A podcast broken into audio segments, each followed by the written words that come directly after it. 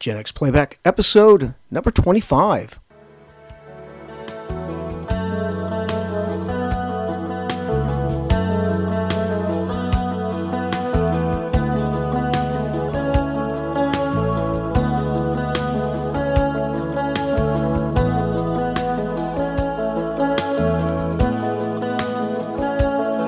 Well, it's not far down to paradise, at least it's not for me.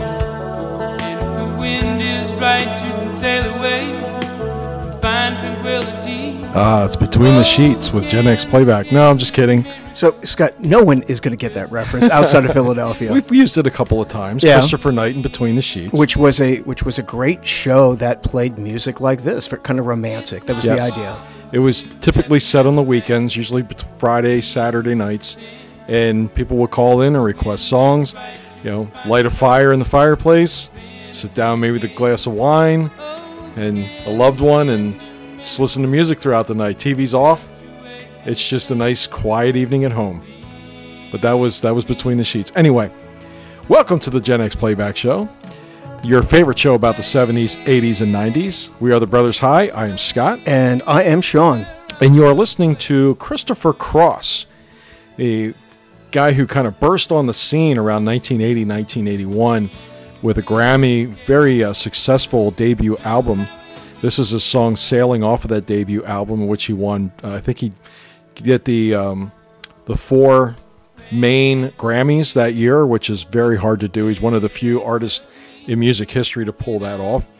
But Christopher Cross actually hails from the hometown of San Antonio, Texas, Sean. San Antonio. And San Antonio, Texas has really become one of our strongest cities to follow Gen X Playback outside of Pennsylvania. When Sean, when we started this podcast, we really didn't think we were going to attract anybody outside of Lancaster County, which is about a twenty mile radius from where we're broadcasting now, which is the largest podcast in Nashville, Pennsylvania. But Sean, uh, you know, just the fact that, especially recently, San Antonio, Texas has blown up on our readout chart that we that we can see. And we're really grateful for it. San Antonio, I've never been there. It kind of makes me want to go down there and visit San Antonio sometime. Yeah, it's, you know, I, I've been to Texas, but Texas is such a huge state. It's I don't feel like I've actually been to the state of Texas because I, I spent some time in Amarillo.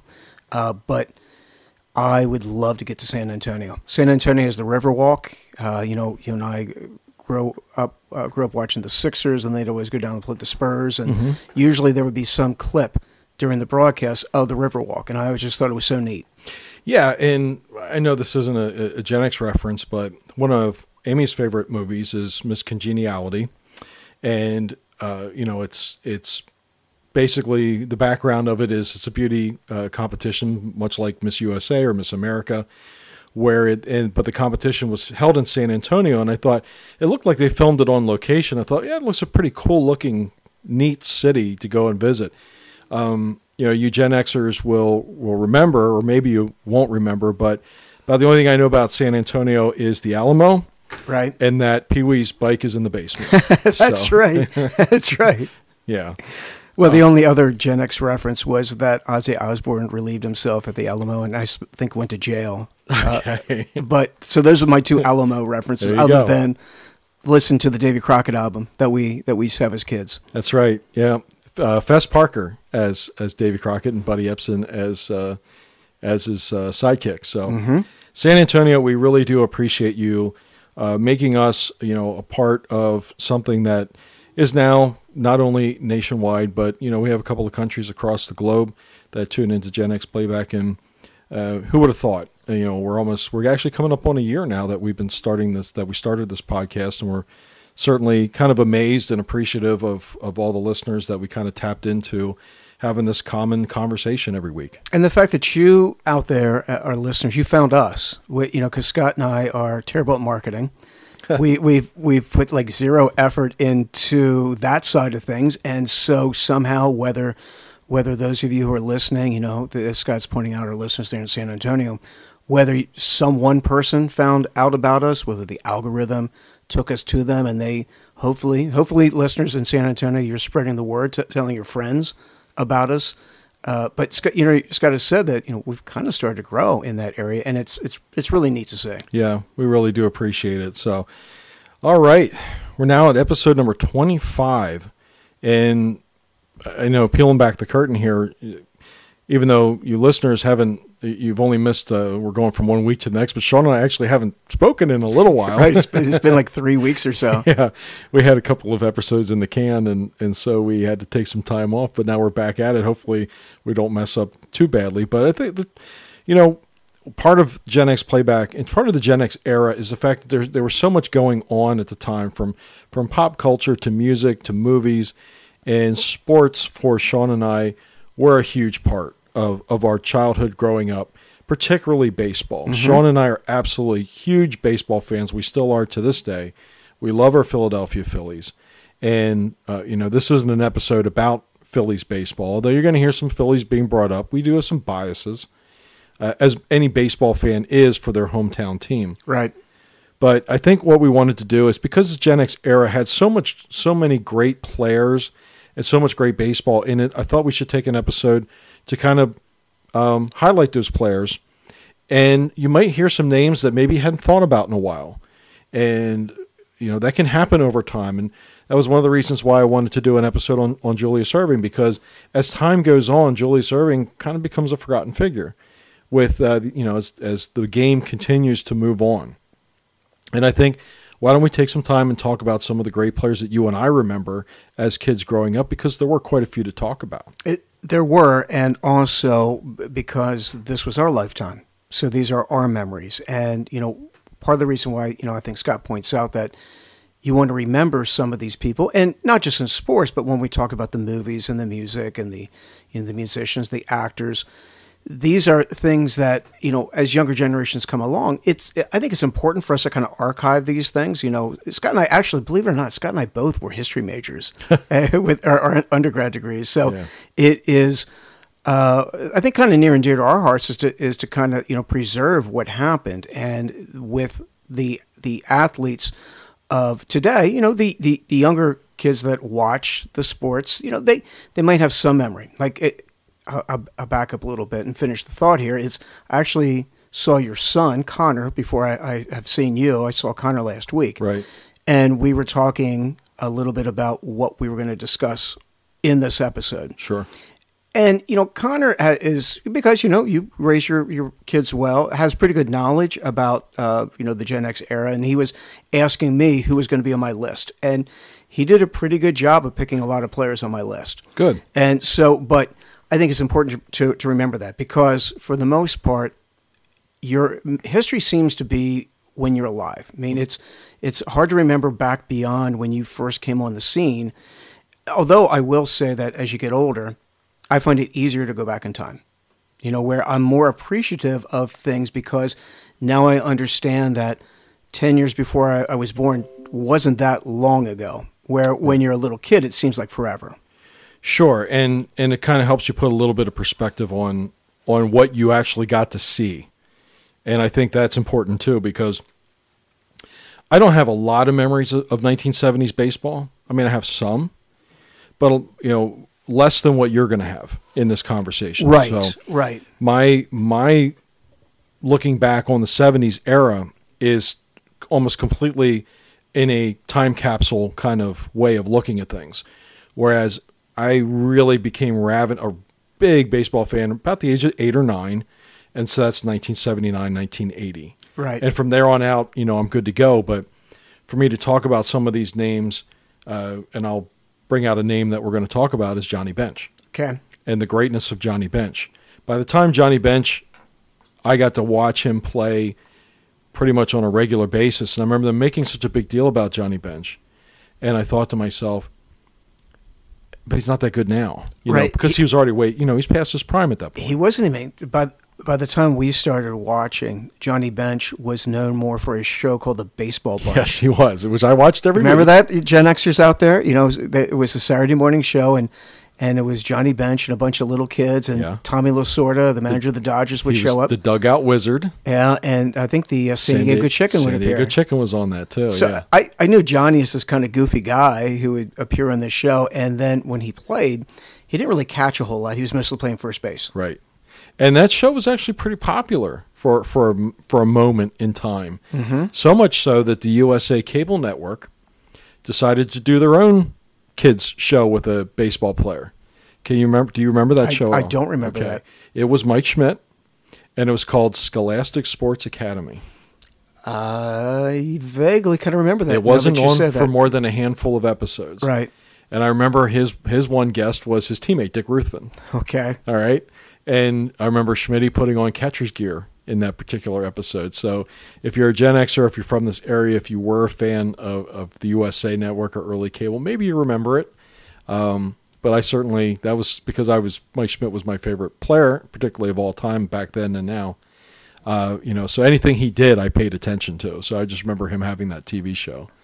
Uh, but that's Johnny Bench. So why don't we, uh, why don't we kind of give a little bit of a backdrop on on where we're, how we're going to get to this. So what I wanted us to do in this particular episode is I want us to try and create our all-time Gen X baseball player list. Okay. So I didn't give Sean any particular criteria. You know, you could come up with the list anyway, because as we've mentioned so many times, lists are subjective. So he's going to have a list that's probably slightly different than my list, which is probably slightly different than the next person or maybe the viewer or the listener is going to come up with. They're going to think of players in a different light than what you and I are. So what was your criteria when you started to compile your list? Well, for me, I, I placed a lot of emphasis on players that I saw. Okay. All right. So the, you know, it's, it's interesting that you say Johnny Bench. I, I, I thought about him, you know, because growing up, he was always mentioned as the gold standard mm-hmm. for catchers. I just didn't see him play. I've seen highlights. I can appreciate him. He probably was the best of the era, but I didn't really see him play. So for me, a lot of it had to do with who I, who was the players that I saw, who were the dominant players. I like defense. Mm-hmm. Right? So I probably have more players on my list who are good defensively. Okay. And also who are good hitters. And and obviously you say, yeah, obviously hitters, but hitters were average, not not players who were necessarily swinging for home runs. So I probably lean more towards the average hitters, you okay. know, the guys who might have been batting champions. Sure. And I know something, one of the criteria that I wanted to put in there is, uh, you know, how did that person perform when the lights were the brightest? Okay. And obviously, you have certain players out there that were just so head and shoulders better than their peers at that particular time that you really didn't pay attention to that. But particularly, you know, sometimes when when I was like trying to come up with a list for outfielders, right? How insanely hard that was. Yeah, I was, and so for me, I thought, you know, that's got to that's got to play a little part in it. You know, how did that guy perform in? in the toughest moments in the postseason? Like, were they known as a postseason player? You know, were they somebody that could be depended on? So I think that influenced my list as well, because oh, okay, good. I'm going to I'm going to throw a name out there that I really expected to be on one of my two teams. I did a first team and a second team. Right. Was Dave Winfield. And okay. I thought Dave Winfield, because Dave Winfield to me was a great player, offensively and defensively. But I also remember that George Steinbrenner called him Mister May. He did. Because Dave Winfield always had this, you know, was always known as a guy who, as the season wore on, wasn't considered a, a top echelon player by the end of the season. He had great numbers. He's a Hall of Fame player. But it's like when I had to, you know, make put somebody on the cutting cutting floor, he happened to make that because I think I had players that if you get into a World Series and I want to field a team, this is the team I want to put on the field. So and and so for me, you know, another thing is just kind of the it factor. One of those things where you can't necessarily put your finger on, but somebody just has it. You know, we've discussed, I think, in previous episodes about, you know, the, the charisma that certain people have. You know, like a, a Johnny Cash was known as just having the charisma. He just had whatever it was. And I, I kind of, I probably fall into that a little bit for the type of players that I enjoy. So, like, my current favorite player, you know, for the Phillies is Bryce Harper. Okay. Bryce has that it factor. He is, he's a rock star as a player. He, he loves the, when the when the when he's out of town and he gets booed.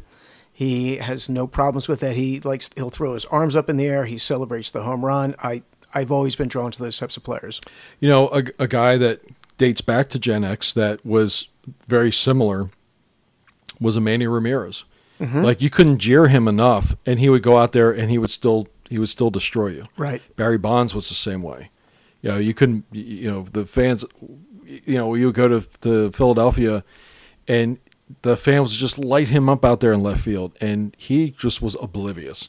Uh, you know, he had the, um, you know, he had he had the cojones to to be able to stand out there and not care, and then go up to the plate and hit a five hundred foot home run. So. And that's a skill. That's as much a skill as the ability to run or to run and to throw. And it it because especially baseball, among a lot of sports, there's so much of a mental aspect to it, where I think if you're playing in the N F L, say you're running down on special teams, it's just read and react, mm-hmm. right? But when you are up there at the plate and you have a lot of time to think about it and the pressure's on you, it's amazing how many guys will crack in the pressure situations. Sure. So, yep, so let's let's get into this. All right, so what I thought would be a good, would be a fun little practice for us is to kind of go into each decade. Okay. Before we come up with our final list, okay? Right. So let's kind of review the seventies a little bit and just kind of go through some of the some of the big names at the time and possibly who may have been considered for your list and just kind of go from there. So we'll go to the seventies, the eighties, and the nineties, and then, you know, you'll do your your your player list, and then I'll do my player list. But okay. go, let's start with the seventies. Obviously, you know, there were there were a few teams of the decade. Early in the in the seventies, it was the A's. Mm-hmm. The Oakland A's were they won three consecutive World Series.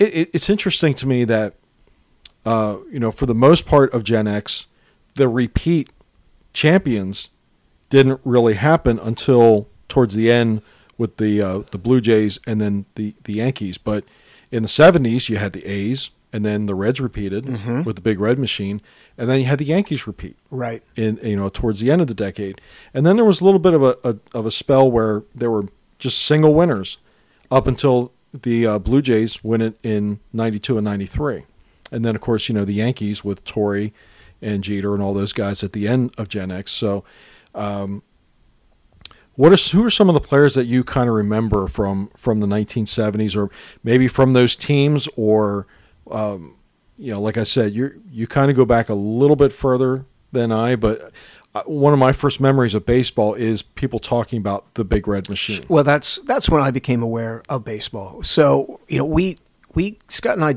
didn't really grow up in a household where our father was that into sports. Right. He liked to play sports, but he didn't necessarily yeah. follow sports. Right. So eventually, I think because we were so interested in, and he eventually became interested, and in, in many ways, I think our mom became more interested in baseball than what he did. But our, that was mostly our, because we were into it. And our grandma, her mom's mom, she was a Phillies fan. Right. And I do remember occasionally when we would go to visit her in the nursing home, if the Phillies were on, we will watch them on T V. Right. If they, you know, if there was a local broadcast. So much like Scott, who said that he really kind of became aware of sports, as far as like you know more than just knowing your local team and a few players. For me, it probably was about nineteen seventy-six, and it was because all these kids at school kept talking about the Big Red Machine. Okay. You know, there were all these local kids who were fans of the Cincinnati Reds, and you know, of course, we talked about Johnny Bench. But then, you know, the other big name of the team would be Pete Rose. You know, they, they had some, you know, Davey Concepcion was, was you know, considered the, the best defensive shortstop of his era. And they had Tony Perez, who was, you know, always considered Mister Clutch. You you talk about guys that would do it in the in the playoffs. Right. Uh, there was a guy, some guy named Ken Griffey. Not not not the, the Griffey that I think might be on my list later on, but, you know, Ken Griffey Senior Yeah. was a big part of those teams. Yeah, and the guy who was considered one of the top defensive center fielders in the National League. I wouldn't say the top, because I'm sure you and I would agree on who we think is the top, and that would be Garry Maddox. But Cincinnati had a very good defensive center fielder in Cesar Geronimo. They did. Now, is that that was the uh, the first team that I kind of remember watching, where they were still kind of the, the World Series champions and, and the big team. So I'm probably about eight years old or so when I started following it. And then, of course, because I suddenly started getting into baseball, I would go to the library at school, and I would get those those little books that I'm sure many of you out there used to get as well, because, you know, we had to read. Mm-hmm. There was a requirement, so I would go out and I'd get every sports book that I could find, and there would be books about, like, the Oakland A's. And so I kind of thought it was kind of funny and interesting to see these guys like Rollie Fingers with his big handlebar mustache, and, you know, Reggie Jackson. They talk about the home run he hit over, hit out of Tiger Stadium, and there was that. You know, I became intrigued with that, yeah. And so I would say I would I never watched the Oakland A's back when they were in their heyday. Okay, but so many of the players that were on that team that ended up leaving and then going and playing for other teams, yeah. I knew who they were. Sure. And they always, whenever those guys would make appearances on T V, when you hear about Reggie Jackson, when you hear about Catfish Hunter, sure, when you hear about name. Joe Rudy, when you would hear about uh, Vita Blue, mm-hmm. you know, all these guys came from this one incredible team uh, with a crazy owner. And he was George Steinbrenner before George Steinbrenner. And Charlie, Finley. Charlie O. Finley, yeah. Yeah, yeah he was, uh, you know... Paid paid his players three hundred dollars to grow facial hair. Yeah, because who was it? The one guy showed up to uh, spring training. It wasn't it wasn't Rollie Fingers. It was Reggie, I think. Okay, showed up I think with like a like a goatee type facial hair. And at the time, m- most major leaguers, when the season started, they shaved. Mm-hmm. And there were, that actually went through in, in the nineteen sixties. You, you had a mustache, and that was about it. And not even a lot of players had a mustache back then. And Charlie Finley saw this and thought, man, that's that's really cool. So he actually made an offer to the guys on the team. That's where Rollie Fingers got his handlebar mustache from, which he still has to this day. Right. Was based on that three hundred dollars uh, payment from a, uh, um, Athlete A's owner Charlie Finley. And, you know, and that's the thing with back in the seventies. To me, my mind says characters. You know, they're colorful. They're colorful characters. Yeah. There was a lot of... of guys who seemed to really be larger than life. And I, I don't I don't think they were marketing them that way, because I don't know that there's a whole lot of marketing going on back then. No, and uh, you know, that's back in the days when you had one national game of the week, and that was usually on a Saturday. I remember the N B C used to do the Saturday game of the week, which which I watched religiously. It was either Vin Scully or Tony Kubek or Bob Costas or Joe Garagiola. Mm-hmm. And that was, for me... that was can't miss T V. I remember when I was stunned to find out that Joe Garagiola was a good baseball player. Yeah, because you didn't think about those guys as ball players, no. But Tony Kubek was a ball player, and then it too. Turned out that he was the shortstop for the Yankees back, yeah. you know, a dec- a couple decades before. And it just, it's, yeah, as, as a little kid, you don't really think about stuff like that. But you're right. I mean, they didn't get their job unless they had some type of a baseball background. And I just thought Joe Garagiola was kind of a goofball. Same. Uh, you know, he's trying to be funny. But it turns out, yeah, you're right. The guy was pretty darn. He had like a fifteen year major league career, and that's not hard, or that's not very easy to do. Right, and so that was kind of where I would discover that going back with these books. So, anyways, that you know, you would have the characters of the A's. I remember the tail end of, of the Big Red Machine. I I don't remember the seventy-five series with the Red Sox. Okay, of course. I feel like I've seen it because I've seen so many clips of it, and I've watched, you know, full on you know, games, you know, since then, but right. I didn't see it when it was on.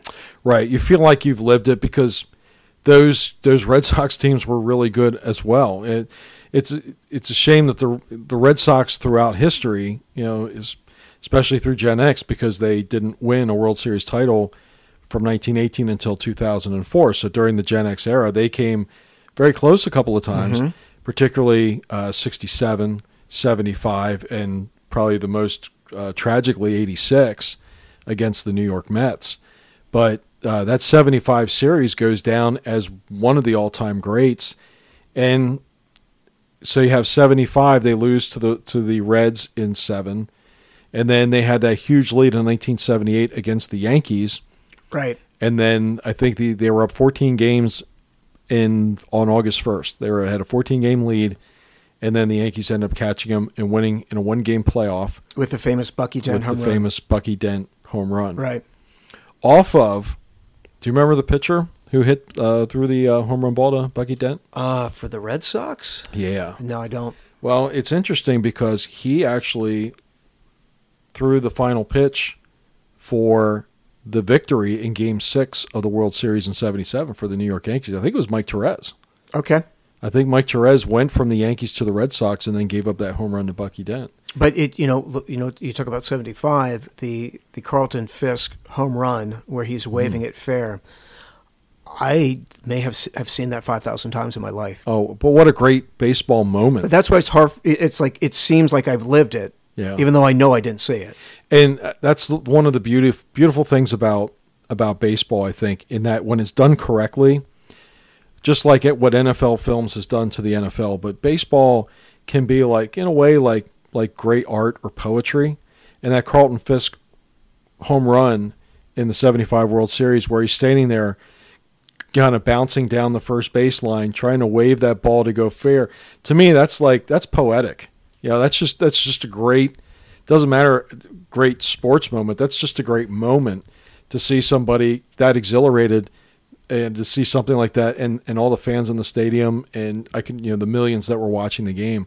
That's just a great moment, right? That, you know, that's why we like to cover, talk about things like this, uh, you know, with Gen X Playback, because those are moments in history that, that will forever go on. So. And you know, for for me, one of the sparks for when I got into baseball was because of our cousin Jeff, Jeff High. Uh, you know, if you're out there listening, Jeff, uh, you you were very influential as far as getting me into the sport. So as a, as a little kid, I was eight years old. Jeff's uh, what, about two years older than what I am. So he, there were, we go over to his house sometimes, and he, Jeff loved two things: horses and baseball.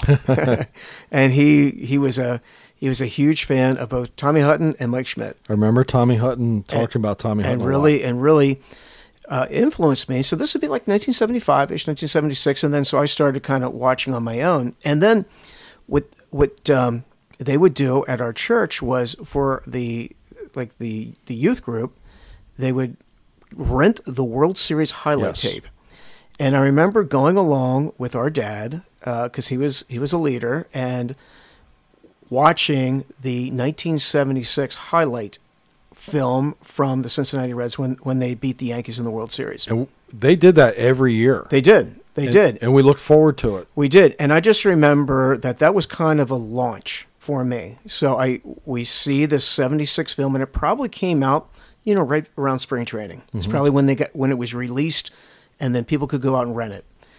And I just remember it kind of got me excited. In my mind right now, I'm still seeing that highlight reel. Now you, you kind of glossed over it, but it's important to to remember for Gen Xers, it was a movie reel. It was yeah, an actual movie. We actually brought out the film projector and watched the real movie. Uh, you know, the eight millimeter of of the of the highlights. I have no idea where they would have rented it. Yeah, you know, who who would have supplied it at, at the time? But it, you know, we didn't get to see that many movies. You know, you you had your what, four channels on television, and uh, this was a big deal. And I just remember that it really made an impression on me. And I, I, I it's like I I consciously decided I was going to start following baseball, which would then have been the nineteen seventy-seven season, right? Which was right when.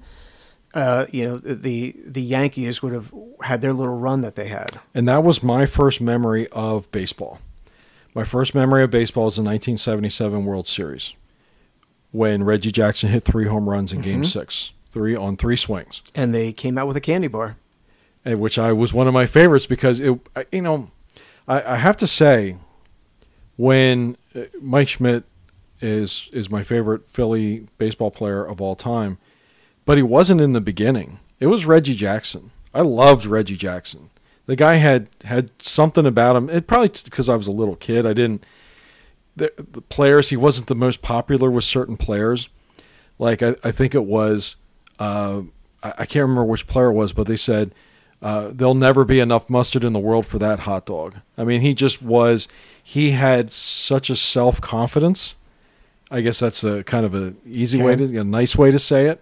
But he was, uh, but when the lights got the brightest, Reggie always seemed to find a way to uh, to put himself out there and do something spectacular, whether it was hitting the roof in Tiger Stadium in the All-Star game or hitting three home runs on three pitches in the, in Game six of the seventy-seven World Series, you know, striking out against Bob Welch in game five in seventy-eight, but then coming back the next game and hitting a ball that almost comes goes out of Tiger Stadium or out of uh, Dodger Stadium. Uh, you know, he just kind of had that sizzle about him. I had a Reggie Jackson bat. Remember that Adirondack bat? I, I do bat? remember that, yeah. I had that uh, until somebody stole it about ten years ago. I, I had I had that bat, and um, it was my favorite it was my favorite bat, but Reggie Jackson kind of brought me to baseball.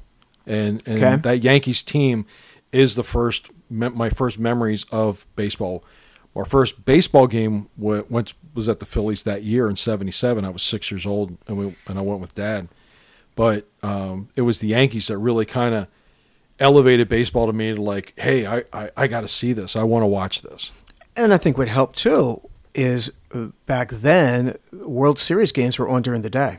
Mm-hmm. So we, as little kids, got to see them. We, I mean, if, we may have had a nine o'clock bedtime, but we could see the games. I'm going to say it wasn't until nineteen around nineteen eighty-seven, nineteen eighty-eight that they that they decided to broadcast every World Series game at night. Because when the Phillies played the Royals in nineteen eighty, they still had earlier games. Sure. Because I remember watching the games out in Kansas City had mm-hmm. an earlier start. They didn't they didn't go as late into the evening. Now, when the Phillies won in Game Six, it was after eleven o'clock at night, but those games out in K C, those those were earlier games. They they were. So for me in nineteen seventy-eight, uh, I remember I you know I had a paper route, mm-hmm. and I always appreciated the fact that you know I'd come home from school and, and do the paper route, and because the World Series was on, Mom drove me to do the paper route, mm-hmm. and that was kind of a big deal that we would rush to try to get done to get in because the games probably started like four. Okay. And so, but yeah, and then you kind of close out the decade with the Pittsburgh Pirates, you know, the We Are Family Pirates, the, you know, with the Willie Stargell, the, uh, you know, the Dave the Cobra Parker, uh, a lot of, uh, a lot of big names, John Candelaria, kind of flashy guys, Kent Tekulve, you know, the, the, the sidearm, almost underhand uh, relief pitcher who, um, you know, kind of set a trend for every young boy that age when he was out there playing catch. Well, they had, uh, you know, the Pirates were... The Pirates and the Astros were, were known for were having multiple, multiple uniforms. You remember that? Oh, sure. When we went, we actually, when we were kids, and I think it was nineteen eighty, we went, yeah. to, went to Cooperstown. It was. And there's the one room where it has all the uniforms in Major League Baseball. And it's like, every team was like, two, right. two. And then you go to the Pirates and it was like five. Yeah. You went to the Astros and it was like three or four. And it's like, oh, wow. And, and those and those two teams happened to be very relevant, you know, at that particular time in, in the season, because we went during the baseball season. I think it was right in July is when we went, and um, you know, the, both both teams they were they were both doing really well. Houston ends up winning their division uh, over the Dodgers in nineteen eighty, and the uh, Pirates came pretty close to getting up to the Phillies in uh, in that same year. So I would say, at least for me, that the decade kind of opens and of the seventies opens and closes with a lot of flash. Mm-hmm. Yeah. Um, any any players kind of stand out to you that, that may have been part of your consideration from the seventies for, for your list, or you don't want to get to that just I, yet? It's up to you. You want me to get? Because I do have some names. I mean, I'm going to throw I'm going to throw some names out. For you already you. saw one of them I put up on the screen. So I wanted to. Um, I, I was going to throw some names out there in terms of offensive players, okay. and then I was going to go defensive and then pitching. Okay. From from the nineteen seventies. So these are just some names that I jotted down because uh, some aren't names that you really think about a whole lot, um, but uh, I, I'll, I'll put them down there. So catcher Johnny Bench, mm-hmm. on offense, and I also had him defensively because Johnny Bench in the, in the nineteen seventies won eight Gold Gloves, which just goes to show how highly regarded he was. Um, Defensively, there was another catcher. I don't. Do you remember Jim Sundberg? Absolutely, I do. Texas Rangers, and he uh, he was the kind of the American League equivalent, mm-hmm. of of Johnny Bench in terms of defense. No, yeah, because he was the old school defense first, light bat catcher. Yeah, uh, first base. Are, are there any first basemen that kind of stand out to you um, as in the nineteen seventies? In the nineteen seventies. So, I, you know, on my list, my, you know, I'll name it, my, my first baseman is Rod Carew. Okay. Although in the seventies, he was primarily a second baseman. Correct, yeah. But, uh, I, you know, it, not on my list, uh, I, I would put Eddie Murray. out there. Okay. Um, uh, everybody talks about Willie McCovey. A little before my time, didn't you know? I never really saw him play. Um, so you know, it's as far as the seventies. You know, Willie Stargell was playing first base. Okay. In in the seventies, although earlier in the decade he was an outfielder. Yeah, he didn't move over to first base until I think seventy-seven, seventy-eight, which was when we saw him. Right. I, I never saw him play the outfield. I always remembered him as a first baseman, but um, a, a name that. that people are trying to actually now get into the Hall of Fame. He recently passed away. Is Dick Allen. Okay. Dick Allen in the, in from nineteen seventy to nineteen seventy-five was arguably considered the first, the best first baseman in baseball. So here's one of the things, and I do want to touch on this in this episode uh, because um, you know of obviously in the Gen X era we have there's issues with um, performance uh, drugs. And you know some players like like Barry Bonds who ha- is not in the Hall of Fame. And, you know, you kind of questioned about, you know, their greatness. And when you would have the traditional players and, and that would have the long careers, the eighteen, nineteen, twenty-year careers, they would change positions. Mm-hmm. And so they may have been an outfielder at one, one time when they were when they were twenty-five, thirty, thirty-five years old. And then at some point they would transition. Right. Example, I don't remember Karl Yastrzemski playing left field. Though right. That's what he's known yeah. as. I only knew him playing first base. Sure. You know, I, I you know, that the say that there would be, you know, like Willie Stargell, people talk about that. He was a center fielder. Well, he was this chubby, you know, older guy, yeah. and I, I didn't really move around that quickly when we saw him. With the big windmill warm-up. Right. Remember, he would do the, he would go around and around and around and around. It, it was always interesting to watch, but it was kind of comical. Um, uh, so I said, you know, Dick Allen at, at first base offensively. Remember George Scott? Absolutely. Absolutely. Uh, the the uh, the big bopper, right? Big uh, a, a big uh, big home run hitter. Played for the Yankees and the Red Sox. The Yankees and the Red Sox and actually won six Gold Gloves in the nineteen seventies, which I never really thought about him as an offense or a defensive uh, baseball player. But he just, was a D H when we saw him. But yeah, by the time we started following the game, his career is on the downside. And so downside in that as you age, those players, like I said, would shift positions. You know, in the American League, they could become a D H. Mm-hmm. But for the most part, in the olden days, you would shift guys over to first base. And isn't it amazing how, like when I was putting my list together, you had you had players, because there was such a distinct difference between leagues, between the National League and the American League, it was rare to see guys jump from one league to the next. Usually if they switched teams, they a lot of times they would stay in the same league. Whether they were in the American League, they, a lot of guys stayed in the American League. They might change teams in the in the A L, mm-hmm. but a lot of times they would they would stay in, in their league. So, and and this kind of stood out to me in, in terms of like second base. You know, for me being a National League fan, when I think of second base in the seventies, I think of Joe Morgan. Right. Um, but if you were somebody that knew anything about the American League, you would have probably said Rod Carew uh, for second base in the nineteen seventies. So it's just like, it's funny how, uh, you know, and, and I'll throw the example out in, in the second base in the eighties. You know, in the National League you had Ryne Sandberg. In the American League you had Lou Whitaker.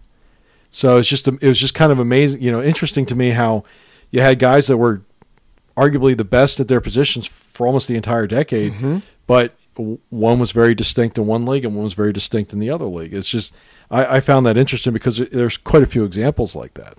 And, you know, let's face it, back then, players stayed with the same team much more frequently. Sure. You know, there was not nearly the movement that there is today. Okay. Now, shortstop shortstop in the uh, in the seventies, you think defense, because sure. that was the emphasis back then. Mm-hmm. And um, so I know you, you had already mentioned Dave Concepcion, right. who was, uh, you know, for the Reds. And the defensive name that came to mind for me was Mark Belanger mm-hmm. for the Orioles, the stick, because he was, um, uh, or was he was the Blade? That was his nickname, right? Yeah, yeah, he, was yeah I think he was the Blade. Stick yeah. was Gene Michael. yeah. So Mark Belanger won eight Gold Gloves in the nineteen seventies, but, but he was not much of a hitter. He was a terrible hitter, but he was not there for his hitting because the Orioles had a great offense back then. You had so many power hitters at you know at that time. You didn't need. You needed somebody that could glove it up the middle, and I believe it was when I was, remember the Orioles in the seventies. It was Belanger at short, Rich Dower at second base, and they were solid up the middle. And then you even had Uh, Paul Blair, towards the end of his career, was with Baltimore, and he was a Gold Glove center fielder. So Rick Dempsey catching, uh, you know, up the middle, the Orioles were as good as anybody. And that's why I think my list, you know, is going to skew a little more defensively, because that was the era. I mean, right. the the way that I was brought up as a kid, you know, following sports, baseball in the seventies was your catcher, shortstop, second baseman, center fielder. You, the priority was on defense. Sure. And it it changed later on. I would say maybe mid to late eighties, you started to see some guys out there, um, you know, who might have been just offensive players playing some of those positions. But for the most part, you tried to, I mean, if if it, if all things were equal, you you probably sided with defense. And that was true with most teams. If you had to pick an offensive shortstop from the seventies, does anybody really come to mind? Because I was just going off straight off the numbers. Do you remember Toby Hara? Yeah, for the Indians. Yeah. Yeah. He was, uh, in, you know, just looking at numbers, because the Silver Slugger wasn't in existence yet at that point. The Silver Slugger Award didn't start until officially until nineteen eighty. So a lot of the nineteen seventies stats are kind of like you're just going, who had the most hits? Who had the most home runs during the decade? Um, you know, Toby Hara had the most hits and home runs at the shortstop position than anybody else. So you could arguably say he was the best offensive shortstop of the nineteen seventies. Um, but like you said, when, when we go back and think about short the shortstop position, a lot of times it kind of gravitates more towards defense because it was such an important position out on out on the field. And I still feel that way. I, I think that it um, is probably should be, you know, more emphasis placed on defense, especially for the shortstop, just because if you can't have somebody that can close out a game with a ground ball to short, and is devastating to a team and a pitching staff. So I still think that's the way to go. You know, I was thinking there's there weren't a lot of great offensive shortstops. Uh, like a guy like a Roy Smalley.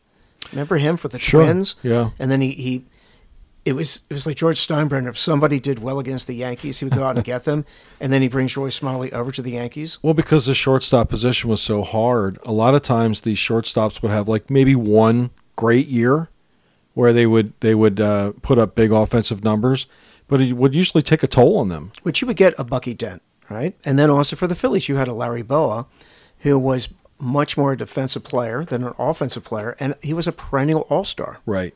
Uh, wasn't Freddie Patek, wasn't he a shortstop? Kansas City. And he was, I think, the smallest player in, in mm-hmm. majors at the time. I think he was like five three or five four. Something like it, yeah. Yeah, and uh, but again, another light hitting, uh, but very important because he could play the position defensively. Larry Boa started out his career the same way, known as a light hitter, but very good defensively. As a matter of fact, uh, Boa just recently told the story about how angry he was at Gene Mauck, who was the Phillies manager at the time, because Mauck was ripping, making fun of Boa in the batting cage when he was a young player. And he said in a very loud voice behind the batting cage so that Boa could hear him, as he turned to one of his coaches and he said, "I can see him hit, but I can't hear him." Meaning he had no bats, you right. know, bat power. And Boa's, Boa, you know, sixty years later, Boa's still bitter about it, but which is which is funny. But you know, Larry Boa eventually did turn himself into a very serviceable, uh, competent major league batter. I tell uh, you, I tell you who I, as I'm thinking about it, who is probably the best offensive shortstop that I remember in the seventies was Gary Templeton.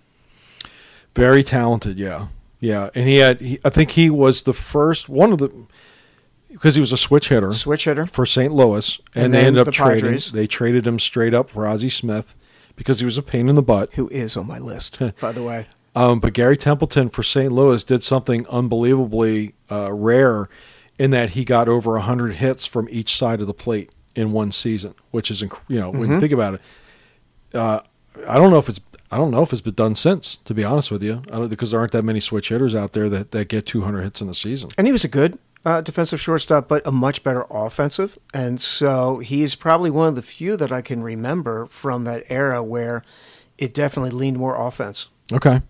All right. Well, let's go to third base. Uh, I think third base in the nineteen seventies for us is a pretty easy one. Uh, you know, uh, Philadelphia Phillies, Mike Schmidt, uh, his first name that pops in, into my head as far as offense goes. He had the most home runs for his position in the, uh, in the nineteen seventies. as well as the nineteen eighties. Um, but Schmidt, for offense, he did win four Gold Gloves. So obviously Schmidt was a premier defensive third baseman. But I think four Gold Gloves in the seventies. In the seventies, yeah. Right. But in, in the seventies, the uh, the defensive honor I think I still think has to go to Brooks Robinson, even though I remember nothing about Brooks Robinson. Never saw him play. Uh, he did win six Gold Gloves in the nineteen seventies alone. Still holds the record for most for a third baseman with sixteen. Um, but again, this is one of those players that you have to look back and just see the time capsule of what Brooks Robinson could do defensively. Orioles fans will tell you that he's the best third baseman of all time. And he turned out to be a very dependable, clutch uh, hitter in his career, but never put up the big numbers like Schmidt did uh, once Schmidt got going around nineteen seventy-four. Because in nineteen seventy-three, uh, he's, he's finished with a batting average under two hundred, but was able to turn it around uh, and almost improve his average at one hundred points in one year. And I would say for many years, that was always the, the take was that in the American League, it was Brooks Robinson, you know, was the was the greatest third baseman, and, and Schmidt in the National League. Uh, there were a lot of good third basemen at, from that time. You know, I, yeah. I, a young George Brett was coming up. He was uh, he obviously was, was a special player. I remember, you know, seeing all those Yankee games, and Craig Nettles. You know, he was a guy who could hit a clutch home run. Greg Nettles was, and Buddy Bell. Buddy, Buddy Bell, Bell Rangers. Buddy Bell was a perennial Gold Glove winner in the American League. He, uh, I think he finished with eight Gold Gloves in his career. And like you said, Greg Nettles was also known for being able to make the great defensive plays at third base, as well as being a clutch hitter. So, yeah, there was there's some good names uh, at you know at third base in the nineteen seventies. Kenny Reitz. Saint Louis. Saint Louis, yeah. yeah. Uh, couldn't run a lick. No. He was one of the, they always commented about how slow he was. How about Ron Say? Ron Say is a guy that, uh, you're right. Ron Say had a very dependable career. And um, he was known as a very gruff teammate. Mm-hmm. You know, somebody that he was just there. He was the penguin. He was the penguin. He was about winning. He was about going there and doing his job. He wasn't going to make friends with anybody. I think it was Don Sutton or Tommy John made the comment one time. He's like, um, you know, you walk past his locker and you say, you know, hey, Penguin, how you doing? And he, and they said, if you got a grunt, that means that things are good. You know, because he wasn't a man of, of many words. And he was called the Penguin because he kind of waddled when he walked. Yeah, and, and he kind of wore that as a badge of honor because he got that nickname in the minor leagues because it was meant as a, as a way of saying, this guy doesn't have the athleticism necessary to get to the major leagues. Because he had these huge legs. Yeah, he was a thickly built guy. And, you know, that, that Dodgers team of the nineteen seventies, you had that wonderful, and I'll say wonderful now, I hated them back then. But you had Say at third, Bill Russell at short, Davey Lopes at second base, Steve Garvey at first base. And those guys ended up being staying together for, was was it longer than ten years? It, it was a it long was a, time. It was at least a decade. Those guys played day in and day out. Uh, you know, Garvey, perennial all-star, won a couple of Gold Gloves at first base. Uh, Davey Lopes um, was the player you loved to hate if he wasn't on your team. I loved him as the Phillies' first base coach mm-hmm. when the Phillies had him. Bill Russell, just a very quiet, dependable player. He Once always, again, a defensive uh, sec- or shortstop. But Bill Russell had a way, it seemed like every time the Dodgers would beat the Phillies in the playoffs, Bill Russell was somehow involved in it. He just seemed to have a way of coming up when you needed him.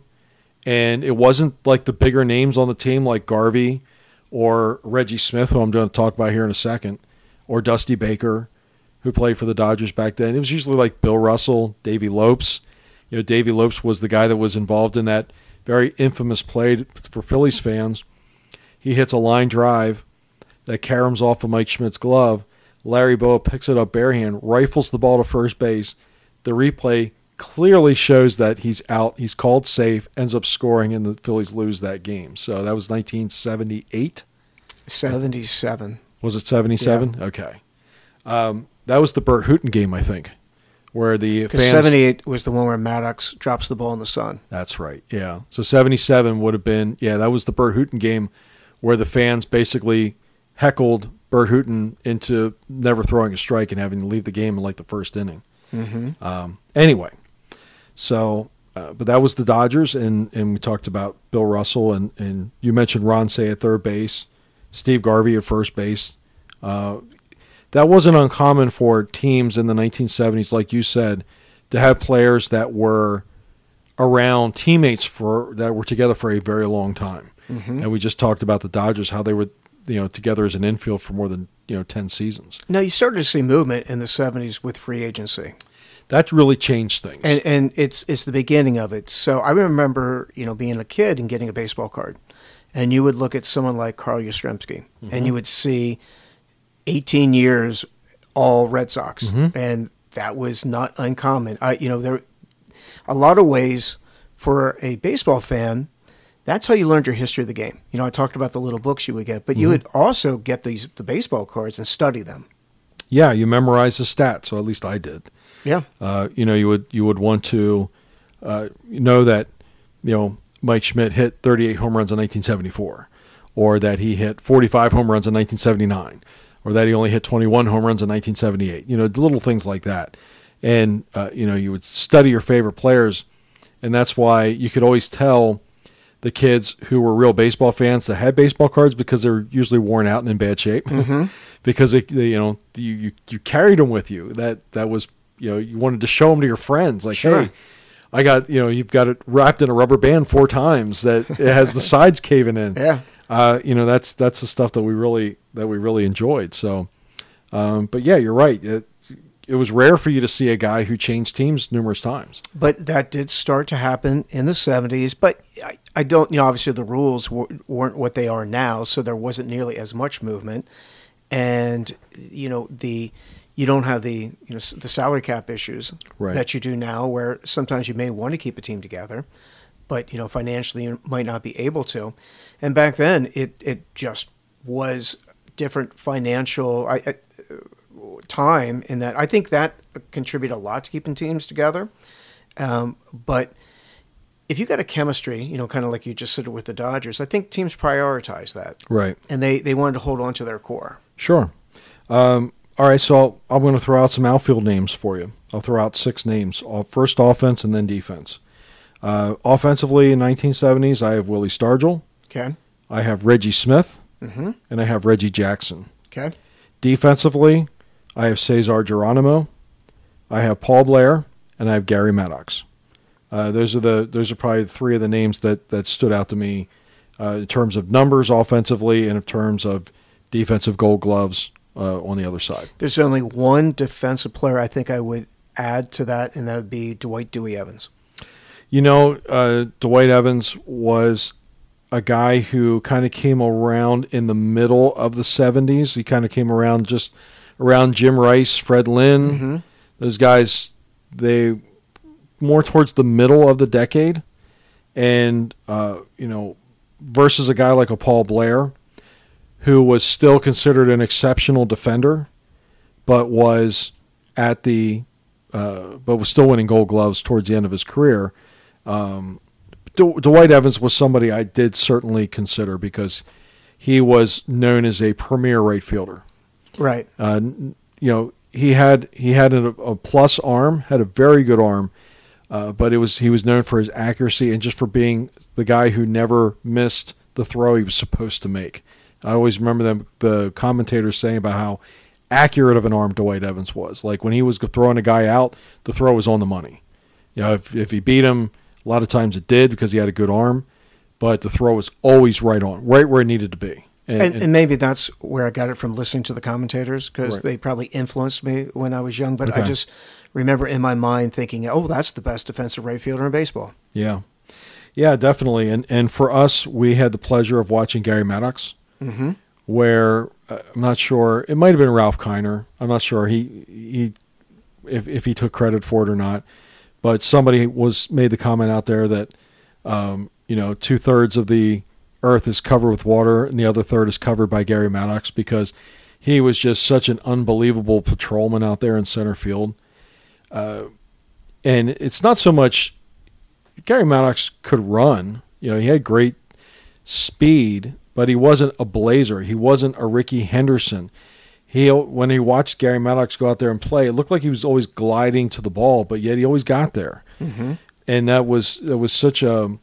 And also, what I remember most about Garry Maddox was how shallow he played. Like, you watch the baseball players today and how a lot of times they're playing, you know, maybe ten, twelve feet in front of the warning track.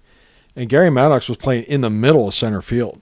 And he still had the ability to read the ball well enough that he could go out there and catch a ball at the fence he if he had to. He had really long legs, and he could cover a lot of ground, which allowed you to put, uh, you know, players around him on the corners, like a Greg Luzinski, who wasn't a great defensive player, and that you could kind of, you know, have Maddox cover a lot of the ground that you normally would have a left fielder cover. Yeah, and, and Paul Owens, the former general manager of the Phillies, in the book that uh, about the Phillies called You Can't Lose Them All, which is about the nineteen eighty World Series team. But when Pope was talking about Garry Maddox, that he said uh, Danny Ozark and then later Dallas Green was able to cheat Garry Maddox into left center field after he made the trade for Bake McBride.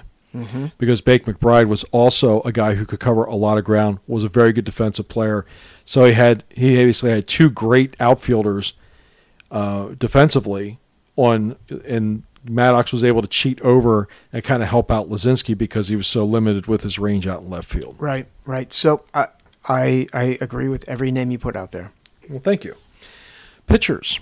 Um So I, I, you know, before we went on the air, I, I told you I was I was looking around on a website, and I actually came up I came across a guy who had a list of the top pitchers of the nineteen seventies, and I'll I'll read off his list. Okay, now a lot of it I, I do agree with, but there's we're going to talk about the name that was left off the list. So starting pitchers, uh, this person had Tom Seaver, mm-hmm. Bert Blyleven, Gaylord Perry, Ron Guidry, and Jim Palmer. Where the deuce is Steve Carlton? Right. I mean, you could even, you know, Ron Guidry was great in the seventies for, he was he was good for one year. He was great for a second year. Jim Palmer, I don't deny. Jim Palmer was was the assassin of the Orioles rotation. Sure, you know, three hundred game winner, Hall of Famer. Tom Seaver, same thing. Yep. Um, you know, Gaylord Perry did make it to the Hall of Fame, but really his best years were probably in the late sixties. Um. You know, no Steve Carlton, no Fergie Jenkins, although Fergie Jenkins, again, probably had his best years in the late sixties. But he, but I think it was seventy, seventy-one, seventy-two, seventy-three. I think he won twenty games each one of these years for awful Cubs teams. Mm-hmm. Um, but I was surprised to see Bert Blyleven on that list. I was very surprised to see Ron Guidry because his career really didn't start until towards the end of the seventies. I think that's a case of the Yankee bias coming into play. And you know, you, you hear that with the Hall of Fame, that if a player performs with the Yankees, there's, you know, they uh, it, it does kind of um, they get a bit of an unfair advantage, and they're they're pushed up on a list more so than what some other players might be. I you know Guidry was spectacular for one year. Yeah, I mean he was he was the best pitcher in baseball. twenty-five and three in nineteen seventy-eight. Yeah. yeah, but that was I mean he had some other good years, but that was. You know, it's hard to believe that they kind of based it on one year. For me, if you're going to take a Yankee from the seventies, I'm going to go Catfish Hunter. Right, and, and in particular because he's a Hall of Famer. Mm-hmm. Guidry's not in the Hall of Fame. Catfish Hunter won, I think, twenty games five times in the nineteen seventies. Uh, three of them with the Yankees, and I think two with, or no, three with the A's, and I believe two with the Yankees. So, uh, yeah, Catfish Hunter was he. He was the big fish in free agency. He was the first real big free agent mm-hmm. once free agency became a thing. And George Steinbrenner really sort of changed baseball by signing Catfish Hunter and then later Reggie Jackson. And then, you know, he kind of kind of turned the turned the game on its ear in a way because of the new way of, of getting players on your team. Uh, but yeah, I was I was very surprised to see some of those names. The the relief pitchers didn't really shock me as much. Bruce Sutter, Jim Kern, and Rollie Fingers. Okay, that's uh, you know good. Jim Kern was a really good closer. Sure, yeah. Uh, you know he was he was somebody with Texas that, unfortunately for him, was great until he turned about thirty-two, thirty-three. I think he had an arm injury, and back in those days when you had an arm injury, you're pretty much done. So I think he had done something to his shoulder, his elbow, and was kind of out of baseball in a year. But uh, up until like nineteen seventy-nine, he was. You could argue that him and Bruce Sutter were the two best uh, relief men in Major League Baseball. Especially Bruce Sutter. I mean, uh, Bruce Sutter, who is local, uh, you know, uh, uh, person from this area, uh, probably about, what, fifteen minutes from where we are right now is where he grew up. And uh, Hall of Famer, it just the uh, kind of the, I don't say he's the originator of the uh, split finger fastball, but he certainly was the guy that put it on the map. Yeah, he's the one that drew it to prominence. And one of the one of the omissions to this list was somebody that we as Phillies fans dealt with a lot, was Kent Tekulve. You mm-hmm. mentioned his name earlier. Mm-hmm. Uh, submarine pitcher, really the first of his kind. I, I don't ever remember seeing anybody like him before. Dan Quisenberry came shortly after, but Tekulve was, was the first guy, and he was nasty. He was. He had a nasty – he ended up pitching for the Phillies for four seasons, uh, which I thought was, was kind of interesting right. uh, towards the end of his career. And he was a very serviceable relief pitcher for the Phillies at the very end. But uh, you know, when he was with the when he was with the Pirates, and he got a late start in his major league career, but by the time he got up there, uh, he was a filthy pitcher to have to deal with in the ninth inning. And you know, of course, then you had Rollie Fingers, was mm-hmm. also another uh, relief pitcher that was pretty dominant in that era. Uh, Dennis Eckersley uh, eventually becomes a great reliever. Right, at this point he's still a starter. But in this nineteen seventies, he's one of the better starting pitchers. Yeah. I could have seen him on the list before maybe some, uh, like, you know, I know Eckersley probably had more of a Hall of Fame st- type career when he was a relief pitcher. But in like that nineteen seventy-five seventy-six era, he was pretty dominant. Okay. All right. So that's kind of our uh, reminiscing about the nineteen seventies. Let's let's jump into the nineteen eighties, because now you and I are full-fledged baseball fans. Mm-hmm. So I think going forward for us, we're we're really able to see these players right at that particular moment. So for me, um, for, there's three names in catching that that stand out to me: Bob Boone, mm-hmm. uh, Gary Carter, okay, Lance Parrish, okay. Um, any other names that you can think of at, at the catcher position? You know, once again, that was kind of a, of a position back then where you would have a lot of good defensive players. Mm-hmm. That uh, you know, like a guy like a Jody Davis from the Cubs. Right. You know, he was he, he was the type of player that they would always say at any other position he doesn't make the major leagues, but right. he was such a good defensive catcher. And he ended up winning a Gold Glove in a very tough, you know, tough market there uh, to try and go up against, because towards the end, um, there was Benito Santiago. Mm-hmm. You know, he was a rookie in nineteen eighty-seven. The guy who was kind of sort of considered the best defensive catcher in the middle of the decade was Tony Pena with the Pittsburgh Pirates. Oh, that's true. Yeah, he won three straight Gold Gloves. Uh, but overall, um, the best catcher in the National League for my money was Gary Carter. Oh, yeah. Because, because he was hands down the uh, offensively and defensively. You know, you look back at, at as a, as a kid when you're following a team and you have Gary Carter, the rival, mm-hmm. you don't really appreciate Gary Carter, the player, and what he actually accomplished. And Gary Carter was a very accomplished player. Oh, I hated Gary Carter. Yeah. You know, he, he went from the Expos, you know, who were the Phillies' rival back in the early eighties, and then he goes to the Mets. And, you know, the Mets weren't very good for most of our, you know, uh, our lives as we were growing up, and then suddenly they they got a whole bunch of uh, players in, and then they to have continued today, I think, to be the, the most bitter rival for the Phillies. And I just couldn't stand Gary Carter. I mean, the kid, I mean, I couldn't stand him. And but much like Larry Bird, kind of when they're done playing, I look back and I was like, yeah, that was that was a great player. Gary Carter was clutch. Yeah. And Steve Carlton said that Gary Carter was one of the two batters that killed him, like always knew what Carlton was going to throw. And I think I think Gary Carter either is number one or number two in home runs that uh, Steve Carlton gave up to one single player. So here's another name. How about Mike Scioscia? Very, you know, very also known as a super defensive catcher. But he could swing the bat a little bit. He could. You know, he had he had a few offensive numbers. Um, not known as a power hitter. You, you know, would get you would get players like that. Now, Scioscia's with the Dodgers later on, but prior to that, it was Steve Yeager. Steve Yeager and Joe Ferguson. Mm-hmm. They actually split time. Steve Yeager was the catcher who invented the throw protector, uh, and he also played Pepper in Major League as the assistant baseball coach, the, the assistant coach. Um, but that was Steve Yeager. Yeah, it was a defensive position. Mm-hmm. Uh, Ron Hasse, a guy who had a very long career with the A's and the Yankees and the Indians. Uh, you know, those guys were in the league because they were good defensively. Rick Dempsey was a great defensive catcher. Um, of course, they, you know, Carlton Fisk did go from the seventies into the eighties. Of course, in the eighties, he's with the Chicago White Sox. Correct. Yeah. Uh, but I don't – he was always known as – for me, I always thought of Carlton Fisk more offensively than mm-hmm. defensively. Right. Uh, Lance Parrish. He was a good player. He was a good player for the Tigers. The Phillies got him in nineteen eighty-seven.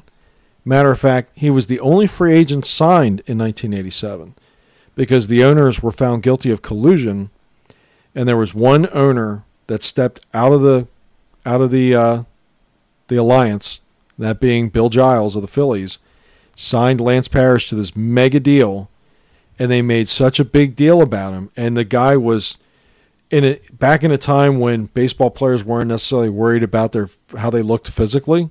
You know, they were still worried, you know, hitting and mm-hmm. uh, Lance Parrish was a specimen. The guy looked like a bodybuilder up there, and to the point where there was concern. I remember Paul Owen saying, "Is he too big? Is he too muscular?" Because the guy would, you know, he's six foot three. Uh, you know, uh, built like Arnold Schwarzenegger, standing up there. He had his he had his shirts tailored so that they would show his biceps, and he was just not what the Phillies had hoped for. He was such a disappointment. He was terrible. Yeah. It wasn't terrible, mm. but when when you spend that much money and you have these other catchers like the Ron Hasseys of the world, the Terry Steinbachs that are putting up better numbers than a guy you spent millions of dollars for, it's you're right, it's a disappointment. And he was considered the best all-around catcher in the game at that particular time. Yeah. yeah. Yeah. So, uh, but the other guy that I want to talk about is, is Bob Boone. Okay. Now, not Alan Ashby. Nope, not Alan Ashby. Uh, he played for the Astros, and we don't like the Astros. Uh, no, but Bob Boone should be in the Hall of Fame, in my opinion, because had there not been Johnny Bench, those Gold Gloves in the nineteen seventies would have gone to Boone, and then that would have put him, instead of having him with uh, six career Gold Gloves, it probably would have put him upwards in the twelve to thirteen range, which uh, it would be good enough for a catcher to qualify to be in the Hall of Fame. And Boone was a good enough player offensively that I think, it, but he was a brilliant defensive catcher. He's he's the rare catcher that had two separate careers. He really did. You know, he, he basically had a decade with the Phillies and then a decade with the Angels. Yeah. And a good decade. As a ca- as a catcher. And remember, the Phillies, when the Phillies turned their back on him, essentially after the nineteen eighty season, mm-hmm. uh, you know, he was considered like at the end of his career. Right. Because he got hurt in, in uh, right before nineteen eighty, played hurt throughout the season. Phillies are like, okay, you know, hey, good luck with you, best of luck. And then he goes on and wins uh, five Gold Gloves with the Angels in, in the nineteen eighties, which is... And I think the last one he won was like at the age of forty. Can you imagine catching one hundred thirty games at the age of forty in the major leagues? I mean, they don't even do that now, and the guys are twenty-something years old. Right. And yet he he uh, he played until he was forty-two years old. And that and I think when he retired, now Fisk broke the record uh, a year later, but when Boone retired, he caught the most number of games at the catcher position in anybody in major league history. Which is why I think, you know, Boone should deserve to get a get a nod and go to Cooperstown. It, I'm sure his offense is probably the reason why he hasn't made it so far, because he was he was okay. He, he was, was good. A, he was a good hitter. He was solid. You know, he was. You could argue and say he was the Phillies' best hitter in the World Series in nineteen eighty. He was he was that player that could get the occasional clutch hit, but he certainly didn't put up big numbers. He wasn't a power guy, but. Um, I remember uh, nineteen eighty, second to last game of the season. The Phillies are need to clinch. They're losing by a run in the ninth inning. There's two outs, two strikes. Bob Boone's at the plate, and he singles in the tying run, sends it to extra innings. And, of course, Mike Schmidt gets the heroics for hitting the extra inning home run off Stan Bonson an mm-hmm. inning later. But the guy who kept the game alive was Bob Boone. And, you know, Boone was clutch when you needed him to be. Right. No, I I was always a, a huge Bob Boone fan. In fact, I was, as a little kid, I was pretty upset when he was traded. And, you know, that's when they brought in Bo Diaz. Right. Uh, who actually was decent for them. But, yeah, no, Boone definitely went on to have a, a quite illustrious career and also had a couple sons who, you know, have had, uh, you know, big major league careers as well. Two All-Stars at one point, mm-hmm. Brett and Aaron. All right, first base. I'm gonna I'm gonna toss four names at you. Okay. okay. Uh, Cecil Cooper. Yep. Dom Mattingly. Yep.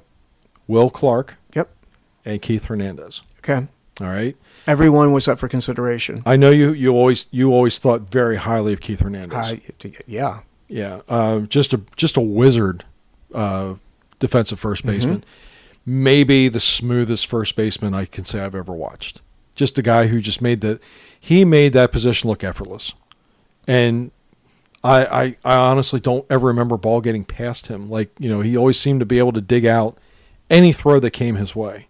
And now the Cardinals were a good defensive team, mm-hmm. so there wasn't a whole lot of balls tossed in the dirt. But uh, and then later on with the Mets, it's one thing uh, to do it with one team, but he did it throughout his whole career. And he, he to me he. Him and Don Mattingly may be the two best defensive first basemen I can remember seeing him like in person. I've never seen anyone better than those two defensively, and for me, Keith Hernandez is defensively the prototype of which every other first baseman is measured. Not only was he great at, at digging balls out of the dirt, like you said, but he was incredible. Uh, had had a great arm, and he was he was great on the relays, and the way he would. He could charge from first base on a bunt and throw a guy out at third base or and whip the ball to second. He, he was he was daring with his arm, much like a lot of catchers would be. And he, he was a gun, and he had a gun. He wasn't afraid to use it. And it was so rare that you ever saw him make a mistake. He reminded me of, of the kind of guy that he knew how to use his bullets when he had to. Mm-hmm. And uh, Bill Conlon, a sports writer for the – that covered the Phillies for many years, said that about Schmidt. He said, you know, Mike Schmidt, when he knew that the runner wasn't coming out, out of the batter's box hard, Schmidt wasn't going to show off his arm strength. He was going to lob the ball over there. But when you needed it, it was there. And Keith Hernandez was the same type of player. Again, foot speed, not the fastest guy in the world. He's not going to win many foot races.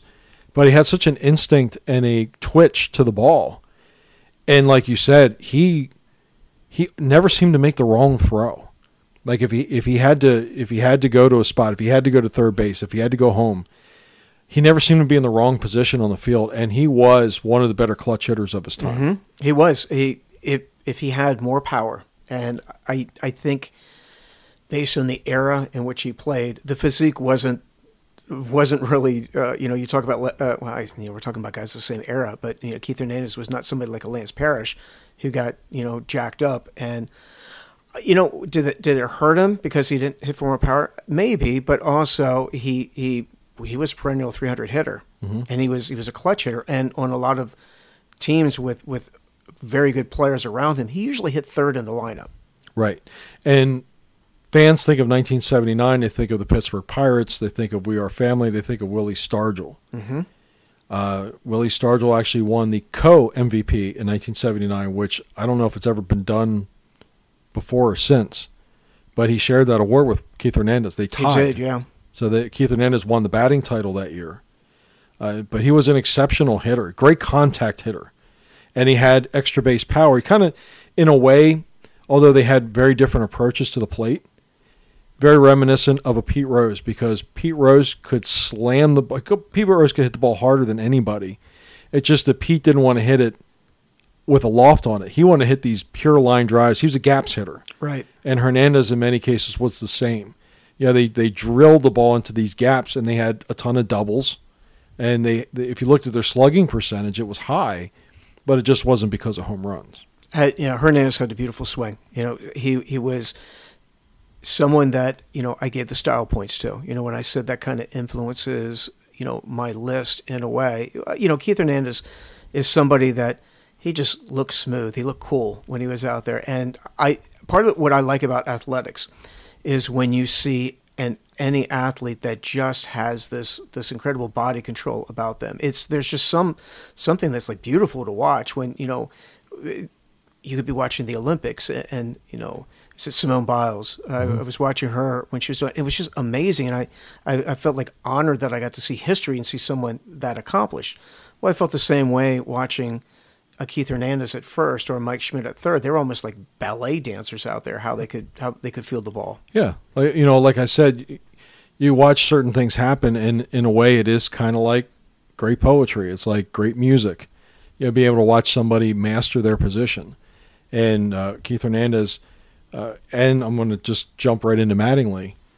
Um, you know, Don Mattingly was the same type of player, even though he had the offense to go along with the defense. He was such a complete player. Mm-hmm. Don Mattingly, um, at the time, was my second favorite baseball player of all time.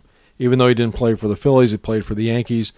But this guy was incredibly fun to watch. And I used to specifically go with my friends down to Baltimore because even though I wasn't an Orioles fan, I used to go down there when the Yankees would come into town just so just so I could watch him play live.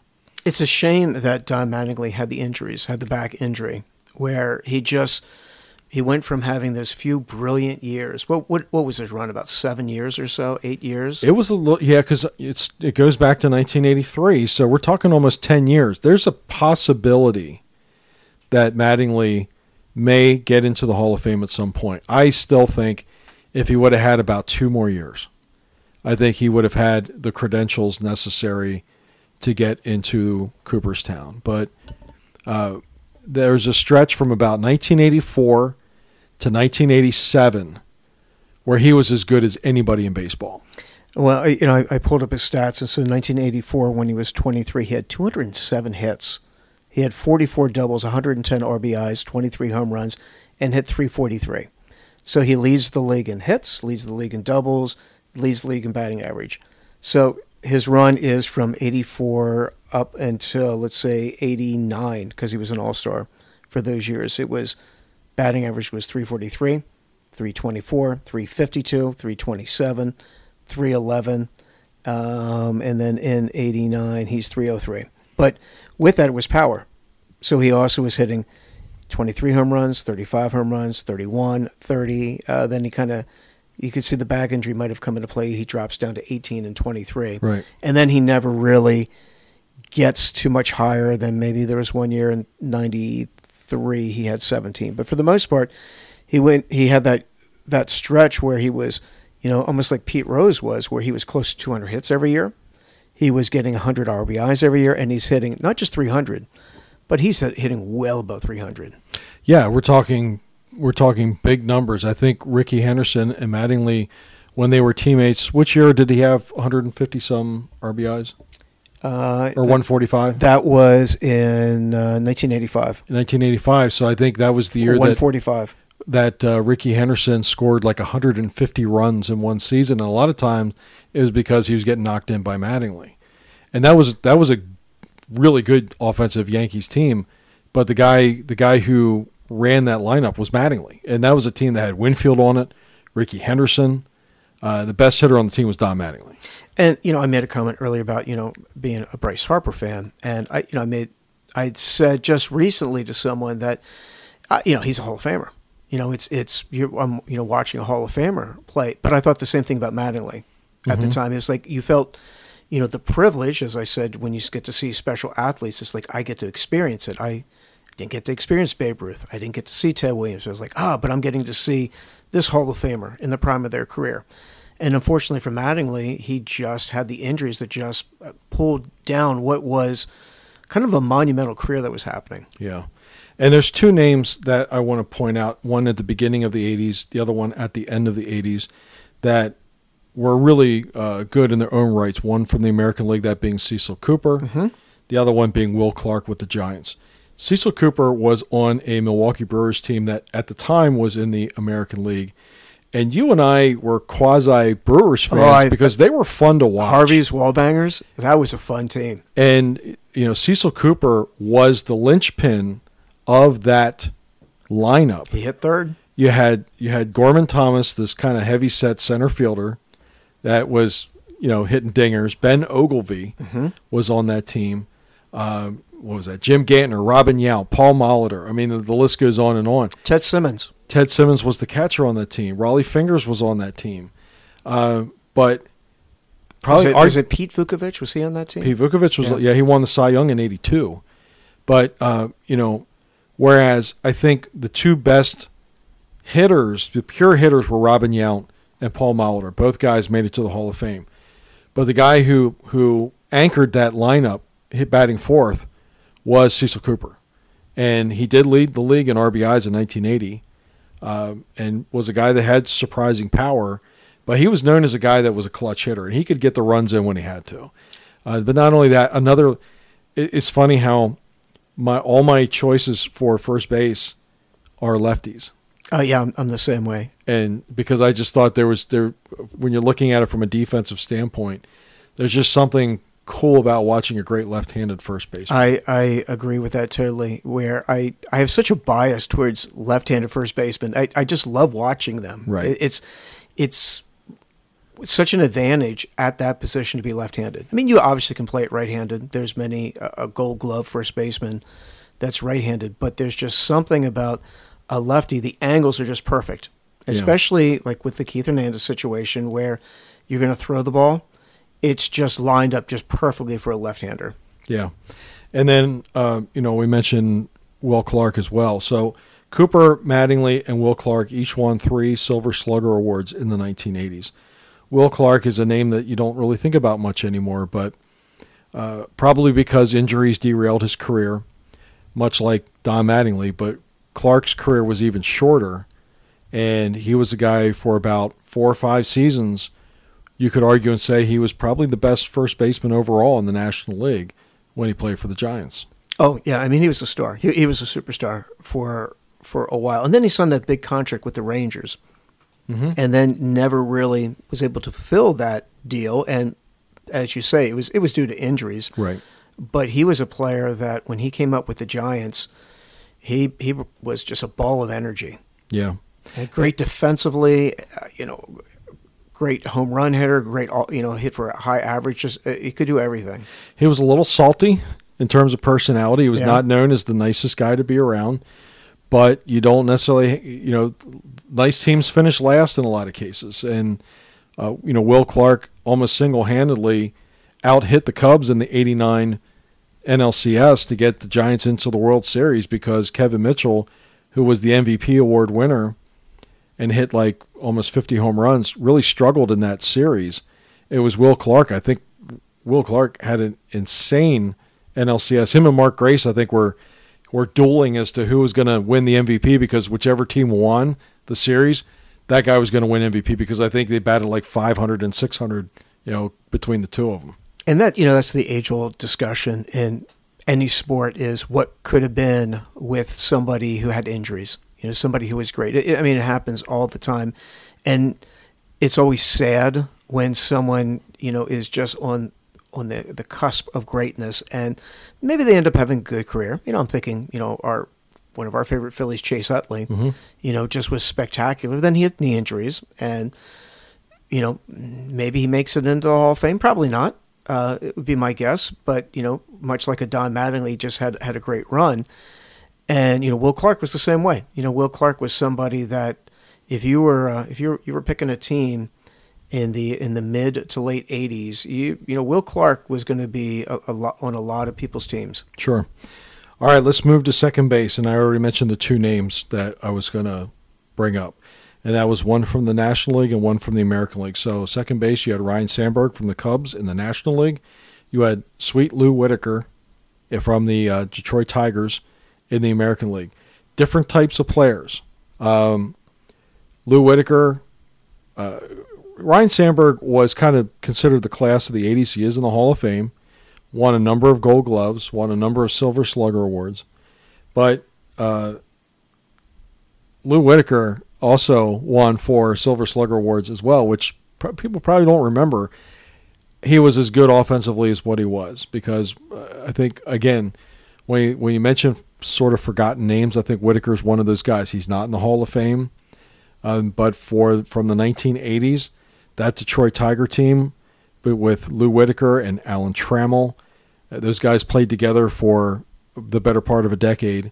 And uh, you know, will Lou Whitaker make it to the Hall of Fame? I don't know, but in the eighties, he was he was, you know, if he wasn't the best, he was probably number two in all of baseball. And Alan Trammell and Lou Whitaker were always considered throughout the eighties the best double play combination in all of baseball. Right. Always. Right. And they, you know, you might have had certain teams where, you know, on one side of the bag was a little bit better than the other, but there was no team that, that brought two guys who are at Tremble's in the Hall of Fame, right? Mm-hmm. And Lou Whitaker's a borderline Hall of Famer. Right. Um, what always stands out, or stood out to me back then about Whitaker, was he was smooth. You know, yeah. Just, just you know, one of those guys. Maybe that's part of the reason. He didn't seem to put a lot of effort, but he was just, just this technician out there defensively. You know, it's it's funny that, that that's kind of the common theme when players that you and I have always been gravitated towards. We like the smooth players. We like the guys who are smart. Yeah. You know, forget the, you know, early on, like I said, Reggie Jackson was probably my favorite baseball player. But as I started to become more involved in the game, you really started to get drawn towards the guys that were so technically on the defensive side, the guys who were so good at their craft defensively. Like, you could just watch them out there, like you said, like an artist painting a canvas, watching Garry Maddox chase a ball down in the gap, watching Keith Hernandez charge a bunt, watching Trammell and Whitaker turn a double play. You know, just things like that are are things that you and I have always loved to watch as mm-hmm. fans. Yeah, yeah. And, you know, oftentimes second base is a position where you'll stick a guy who, you know, and I'm thinking just because it was his nickname, is scrappy, like Phil Garner, Scrap mm-hmm. Iron Garner, you know, kind of those glue players. Because mm-hmm. that is a position where you need somebody that's steady. Right, and they have to have some a little bit of toughness to them because usually they got spiked or whatever. You know, plays yeah. happen at second base. Uh, Phil Garner was was along those lines. Um, oh, what's his name? Played for the Mets. Um, not Howard Johnson. Uh, Wally Backman. Mm-hmm. Wally Backman was that type of a player too. Kind of a blood and guts kind of guy that was going to do whatever he needed to do to get to stay on the team and to be a contributor. And uh, you know, that's that's the type of players that typically, you know, we mentioned in the seventies, the shortstop was good glove, you know, weak bat. Uh, and then in the in the in the eighties, you know, the second baseman kind of fit that kind of tough, squat built, um, you know, smart, uh, nosy kind of baseball player, and that it's just that it kind of follows the same recipe. Although I, I a player that I liked that I don't know really fit that mold was Bobby Gritch. Bobby Gritch was um uh, was the best defensive second baseman. But I don't know if you'd say he was a scrappy type of player. He was he was bigger. He was a little bit bigger. And, and he yeah. was more of a slugger.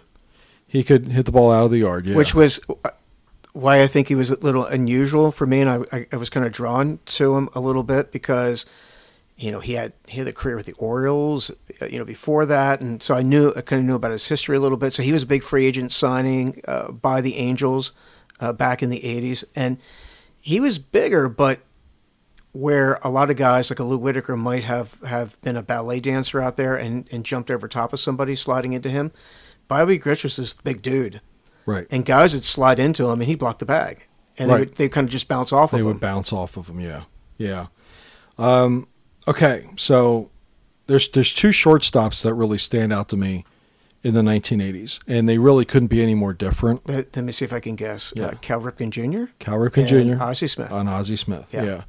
Uh, very different type of player, and Cal Ripken was always known as more of an offensive player because he, by the you know when he came up, the Orioles win the World Series in nineteen eighty-three, and then they very quickly start to decline.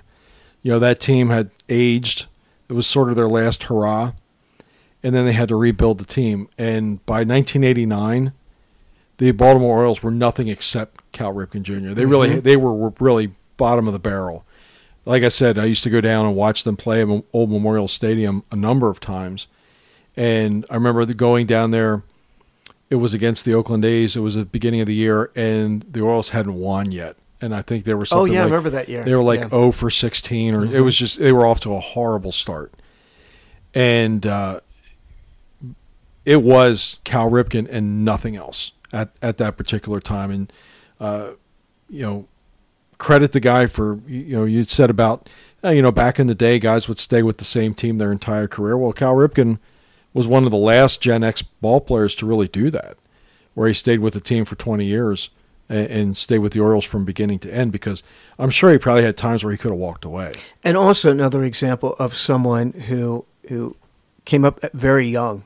I mean, he was really young when he came up, and, and he was big. You know, he it was unusual for someone his size, six foot four. Uh, you know, two hundred plus pounds to play shortstop. It's, in that era, it was unusual. He originally came up as a third baseman, and then Earl Weaver, who was the manager at the time, felt that he could play the shortstop position. And he was right. I mean, sure. Cal, Cal won, I think, four gold gloves in his career. Very good defensive player. He was known as being in the right place at all times. Sure. George Will, in his book that he wrote uh, in the nineties about baseball, one of the chapters he devotes to Cal Ripken Junior, and I think it's the book's called Men at Work, and uh, he devotes an entire chapter to just Cal Ripken's thought process and his positioning and how he could read what the pitcher was going to throw and the batter's tendencies to know where to be at, at all times.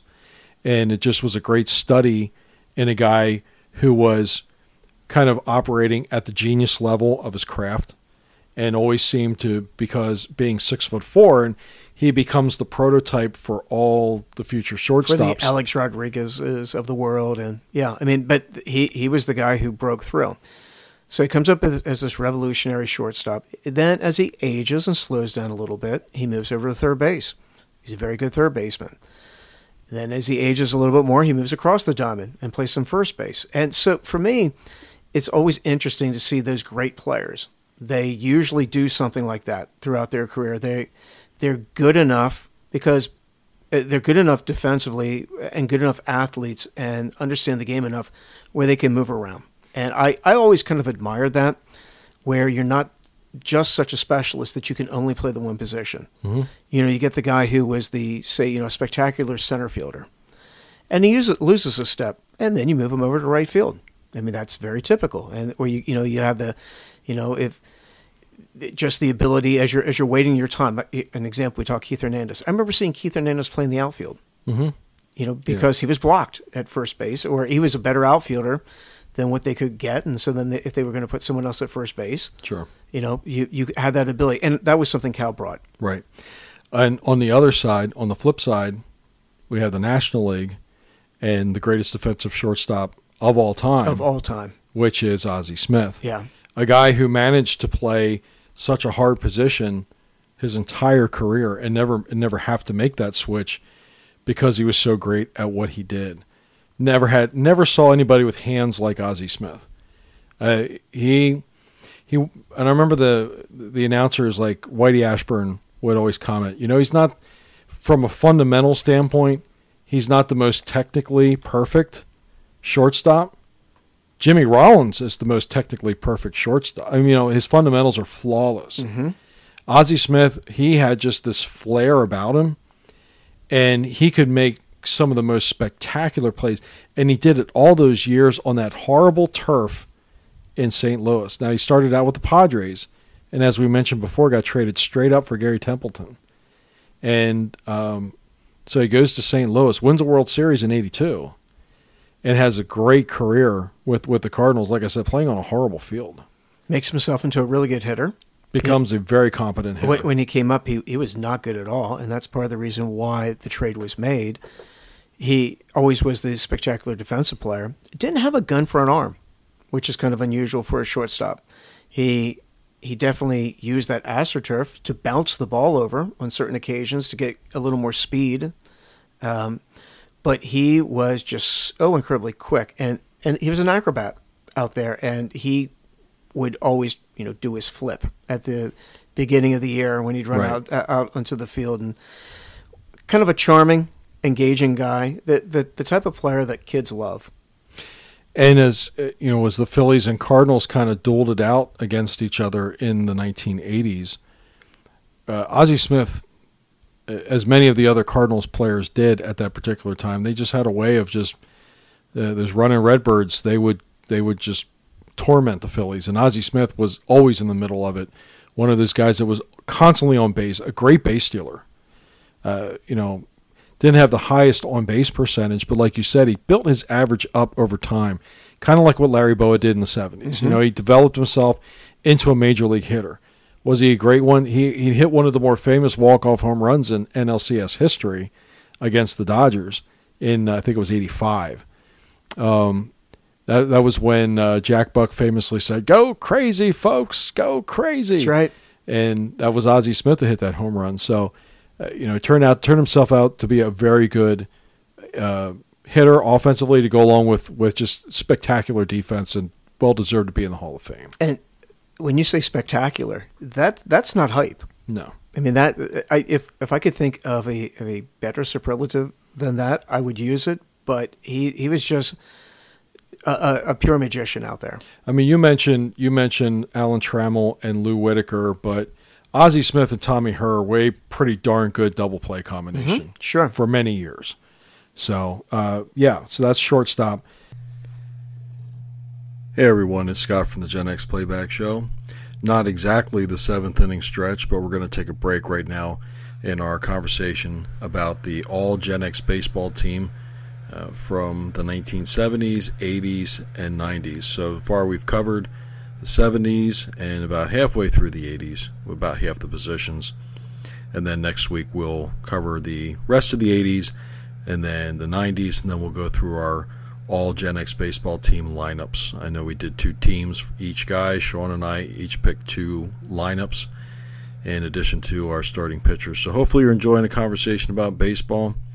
Baseball uh, for many, many years, and to many people, including Sean and myself, is considered the national pastime. Some would argue that football has taken that over, but baseball is still very near and dear to our hearts. And as baseball is turned into the twenty-first century, and it's still a great game for, for those, especially playoff baseball, ranks right up there with any of the great uh, sports moments of all time. So hopefully you're enjoying our conversation and brings back some good memories for you. We will talk to you next week as we complete our talk about our all Gen X baseball team. So for my brother Sean, I am Scott. We are the Brothers High. You've been listening to the Gen X Playback Show, and we'll talk to you next week. Thanks. I'm talking baseball. Klazuski, Campanella, talking baseball. The man and Bobby Fella, the Scooter, the Barber, and the Duke. They knew them all from Boston to Dubuque, especially with